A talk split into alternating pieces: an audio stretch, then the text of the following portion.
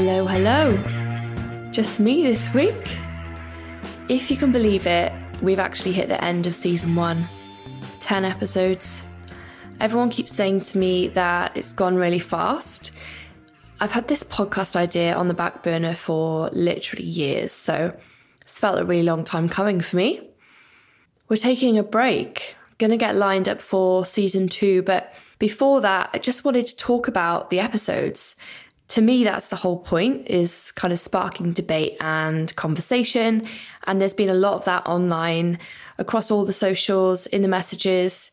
So I really want to share that and share people's opinions and share that debate that doesn't descend into kind of like aggro Twitter threads is really cool.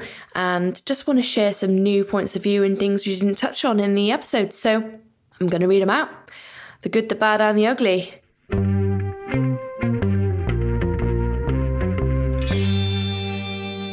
So let's get into it. Let's start with episode one, which was taking interview tasks to task. So I heard from a couple of people who are actually job hunting at the moment and had like previously felt a little bit uncomfortable with the ask. And now they'd, after listening to the episode, had sort of said, actually, I think that's a red flag. So that's cool. Some people have decided that they feel negatively about them. A couple of people sharing stories about design tasks that they were asked to do. Uh, someone had to do a whole rebrand and rollout, which is just insane. Um, nice positive story. Someone had a task for their current job which was really it was really upfront in the interview process. It was a mammoth though two days of work. They got the job and now they're on the inside. They've helped simplify the ask so now the task just takes two hours got a kind of contrasting point of view here a creative director of a smaller agency got in touch and said that to them tasks are absolutely vital they'd been burned in the past people who have like amazing portfolios but their day to day work didn't quite reflect the stuff they'd seen. Um, and then they thought it was a win win because the candidate gets to see what it's like to work with them too. So we didn't say that in the episode, thought that was really interesting. Heard this a lot. Isn't it the same as free pitching? If we say no to doing that for clients, then we can't ask people to free pitch to us. So that was just some of the stuff we heard on episode one. Episode two, Let the Working Class In wow. of all the episodes, I think this might be the one that sparked the most debate. I think so many people felt really seen after hearing the stories, which was really cool. Uh, loads of stories about things that people tripped up over, not knowing what a cafetiere was or why their soup was cold at an awards do. And a few people just saying they felt like they had to actually act more privileged than they were and some nice positivity that people that are from a working class background feel like in their agency they're doing more. So things like paying the living wage. But if that's you, I'd love to hear what kind of stuff that you're implementing now that you've come from that background. The question about are you still working class sent a few people into a class crisis. So I'm really sorry about that. Uh, existential. That's what we like to do here is ask existential questions. A couple of people said that there was a very white northern skew, which is bang on. Uh, some of the stories that I read out weren't from those backgrounds, they were much broader experiences. So I can't say that when I'm reading them out. Not everyone is in a position to go public with their opinion like that or with stories. There's a there's a real privilege in being able to be opinionated. So I guess I just wanted to say that, but I so understand that it was very from a very singular point of view. Just as a general note for guests over the whole series, I've been using the DICE charter to ensure that NDA is inclusive. They have some amazing parameters. It's actually based on events, um, but that's a, like if you haven't heard of them, go and check that out. I'll actually leave a link so you can go and see exactly what that means. Um, but yeah, back to the kind of northern skew people saying there was a real lack of representation from London or other parts of the country, um, and that maybe that perpetuates the idea you can't be working class and come from the capital.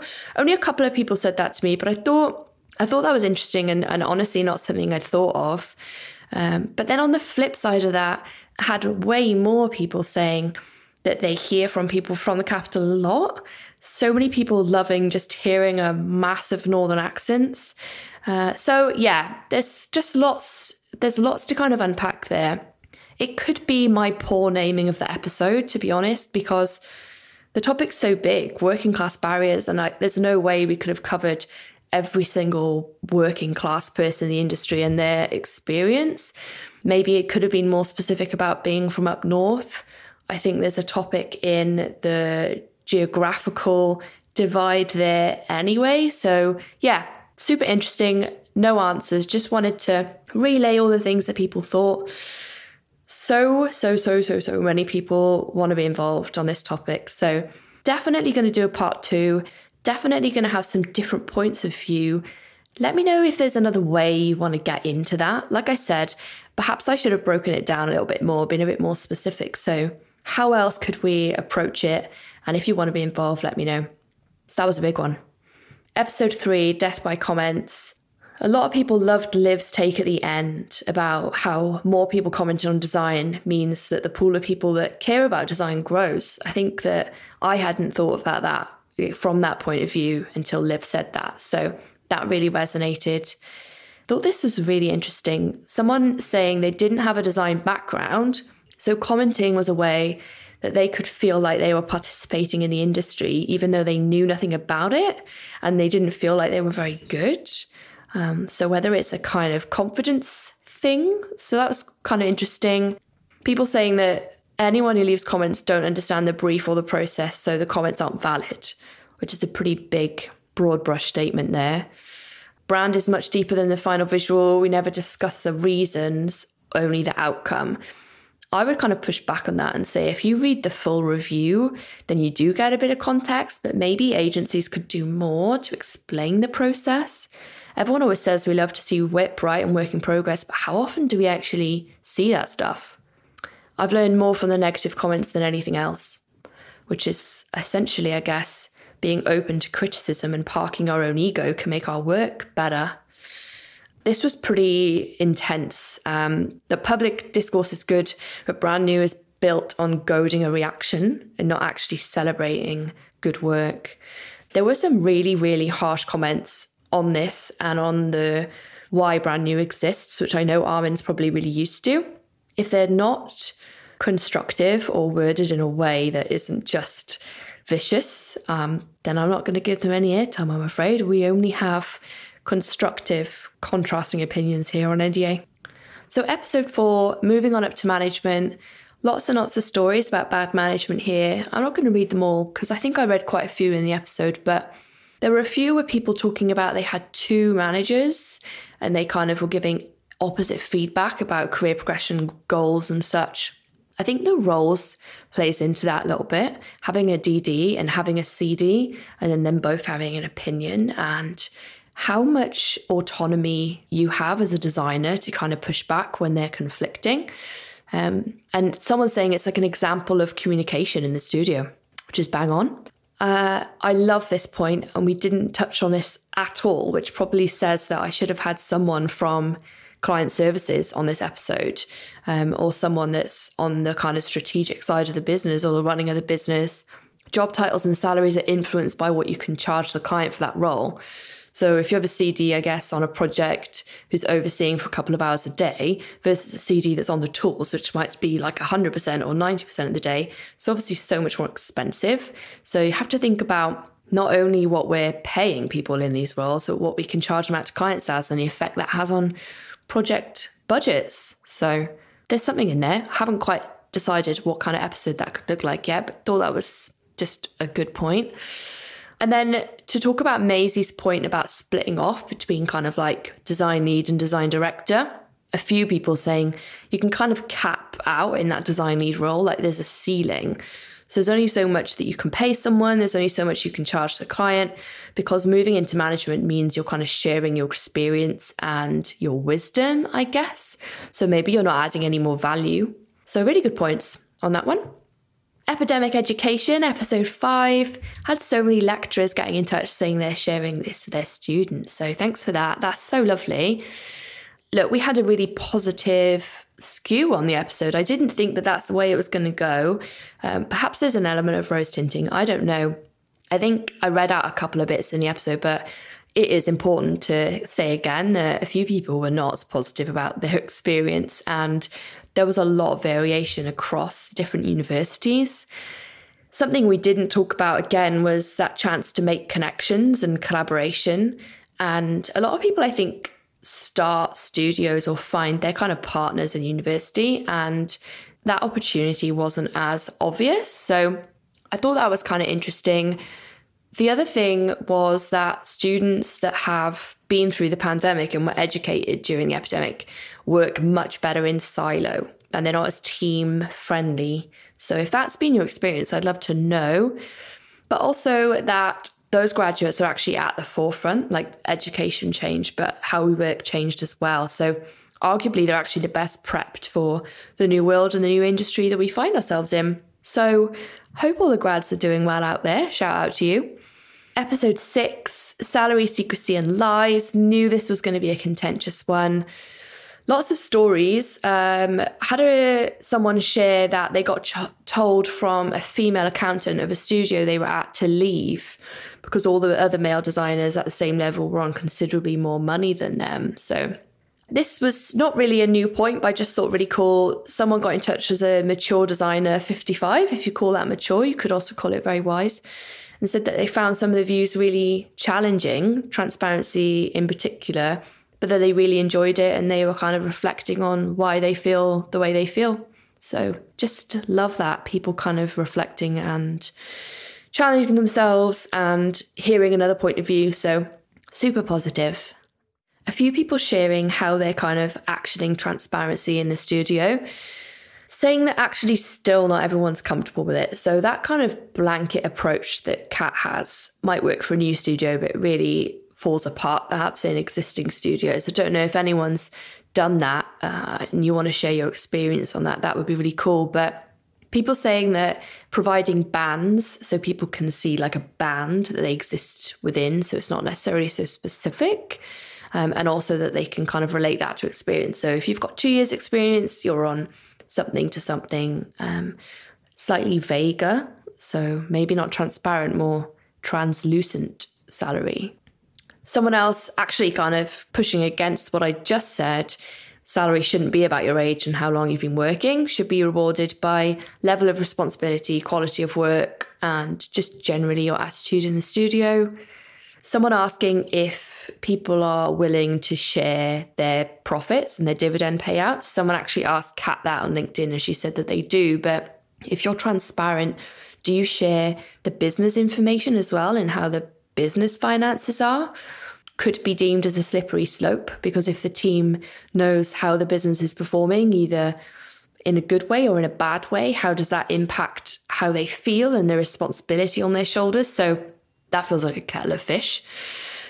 And a few people actually shared their salary after listening to the episode. So big up to you, people. We love to see it. Episode seven Walk Like a Man. Again, so, so, so many stories.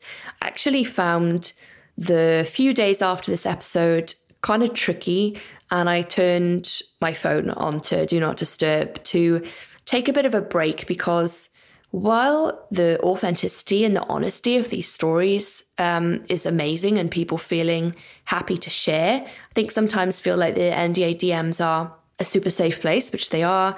But yeah, I found the kind of emotional burden after that episode pretty full on. So I'm not going to read all the negative experiences because I'd love to reframe this episode as how are we making changes rather than just focusing on where we've been. Even though that's very important in that context and validating those experiences is is super important. So a couple of those. Someone saying they had a female manager who felt the need to talk louder than all the than all the men in the team and also told her she needed to toughen up. So, very clear example of someone trying to walk like a man. A lot of people saying that they're called defensive when they're trying to stand their ground um, and that they never heard a male being spoken to in that way.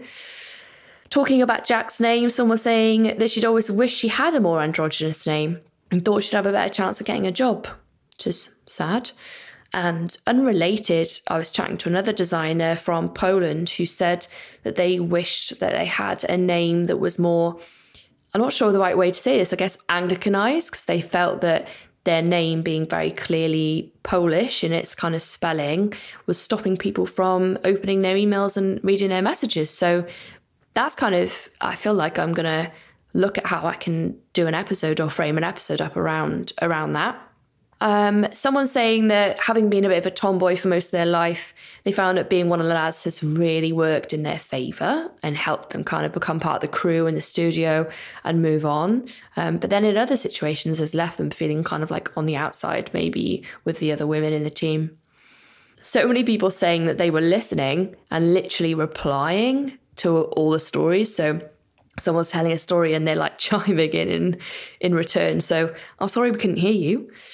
And then I thought this was just like such a good point. And if we revisit this episode, maybe framed up in a different way, it's important to have a, a male point of view on that. And it it's important really to have a male point of view on this topic. We kind of said that it's not just up to to women in order to kind of have these conversations. So how can I revisit this? Tell me. And if you're a man who wants to to talk on this um, and um, share your point of view, then reach out. Episode 8 CMYK, RGB, ADHD. One of my favorite episode titles. Uh, la, so many people got in touch on this episode. Thank you so much for the love on this one. I think I kind of shared that I was not nervous, but really wanted to make it a positive experience for the guests. So, people sharing some other things that they struggle with in studios. So, I was like, I'm going to relay some of this. So, if you're listening and you're neurotypical, I'm doing air quotes there, that we kind of know some of these these other barriers. People saying they really struggle to retain information, so they rely really heavily on written briefs and visual cues. Is everyone still doing that, creating written briefs, or are we just chatting the problem at people? I found I need to digest the info, so go away and think, and then come back and ask questions. But to management, that can seem like a lack of confidence or like they're not really having a voice in the moment. But actually, it's just taking a bit of time and working some things out internally. Someone messaged saying that it was quite scary how they connected with so many of the discussion points and that they'd never considered that they could possibly be ADHD. Um, a few people kind of said that it had shone a bit of a light on their own working practices and the things that perhaps they struggled on. So if you're exploring a diagnosis off the back of that episode, good luck. Uh, we're really rooting for you and let us know how you get on. The guests are so, so gorgeous from that episode. So I'm sure they wouldn't mind if you wanted to reach out, chat some more. And then people saying they wouldn't consider themselves neurodiverse, but they could really relate to all the triggers and barriers. Someone else mentioned that they had synesthesia, so I thought that could be a cool topic. Episode 9 The Elusive Inclusive Studio. Someone said that that micro stuff really builds over time and it's hard to recognize. So, actually, it helped them after a while. They moved out of the industry because it kind of built up and then broke them, which is pretty sad. Someone else saying it should be mandatory listening if it if you run or start a studio. We all need to be better at finding our blind spots, so not just leaning into the experiences we can relate to, which is kind of what Aries was saying about creating a good studio for the trans experience, but maybe not for some of those other specific personalities or diverse traits. That awareness is half the battle. So just being um, aware of your own shortcomings, seeing what small changes that you can make that won't affect the majority of the studio, but might include a whole group of people and also a few people saying that they were going to really check their own defensiveness. Something that I've taken from that episode is if someone feels it feels like someone's criticizing me, what does my defensiveness in response to that do to make that conversation better for either of us? Nothing. And last but not least, episode 10, an award winning episode. So we knew, we knew this was going to be a contentious one. That's why I left it till the end we didn't talk that much about the mental health impacts uh, of awards on people and on studios. We ran out of time, honestly, and my episodes are already long as they are. So, can we revisit this too? Who knows? Someone saying, unless you're strong minded, awards can actually consume people, especially if you already struggle with not feeling good enough or not feeling adequate in the industry. When is it enough? After you win one pencil, or do you need to be the most awarded agency of the year? And then someone else saying that once you've won all those awards, do you spend the rest of your career trying to kind of reach that level again? And then a really lovely, interesting point there's a bit of David and Goliath at play. So the feeling of being a really small studio up there with the big studios and those stu- studios that are scattergunning and spending loads of money is pretty cool. So in that circumstance, is actually awards a little bit of a leveler, which I think that's not very said very often, because um, more often it feels like actually awards is kind of filled with barriers and privilege. So that is the wrap up of season one.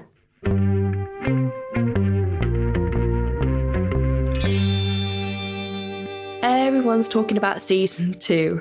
So I have just like a list of topics as long as my arm that we could cover. Some of the ones that are in the mix and some of the ones that I'm really keen to to discuss and that other people have mentioned is disability, what it's like to be working in house. If I had a pound for every time someone had messaged me about being an in-house designer, I wouldn't be rich, but I could buy a couple of cinnamon buns in Bath ageism, what it's like to come back from maternity or pat leave, getting paid as a freelancer, flexible working, having work copied, being a TikTok designer, being paid for speaking events, bilingual in the studio, honestly, there are so many. So if you have anything really specific you want to hear about or a specific angle on any of those topics, because I feel like maybe we could get a little more niche and then I might actually get through all my questions, then let me know. Or if you want to support the podcast in any way for season two, uh, it's just me here. So you know where to find me by now. Reach out. I'm going to obviously say a massive thank you to all the guests especially the people that put their necks on the line. Like it's not easy to be opinionated, especially in this current climate where it feels easy to be cancelled. And it's really, really not easy to be a grad or a junior and then join a group of people that have done this sort of thing before. So if you enjoyed an episode, I'd love you to just go and find that guest and actually message them direct and say like loved listening to you um, and just give them a bit of support and encouragement because I really appreciate it. And like I mentioned, there's a level of privilege in being able to, to say what you really mean with no repercussion.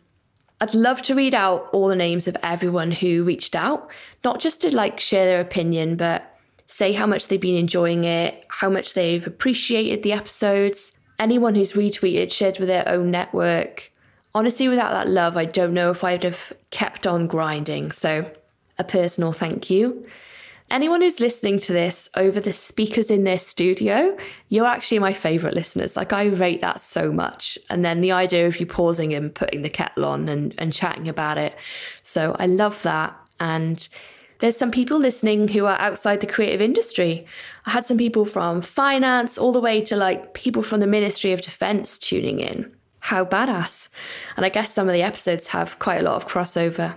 Anyone who's asked for more than one episode a week, that silence should speak volumes. Um, probably not. Maybe one day when I'm like retired to a vineyard in France, but not in the foreseeable future, I'm afraid. Sorry to disappoint you.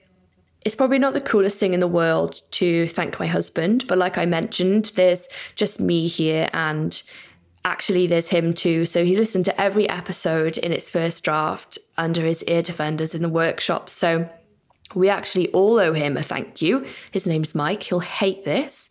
Um, and helping me just kind of sense check and edit them so they could be the best they could be. So, Team NDA includes him too. This has been my first podcast. I'm hoping you couldn't tell too much. So, thanks for sticking with me. I'm not going to say when you can expect season two. So, I guess a bit like a Beyonce album, you'll know on the day it drops. Unless you're not subscribed, obviously. But in the meantime, please go and find the smaller creators, the new voices, and the people without huge platforms to go and listen to them. We talk about all these barriers and how we want to hear from new voices. They're out there. We just need to put in a little bit more work to find them. So let's get out of our own Twitter feeds and give them a chance. I'm Katie Cadwell. This has been NDA. Catch ya.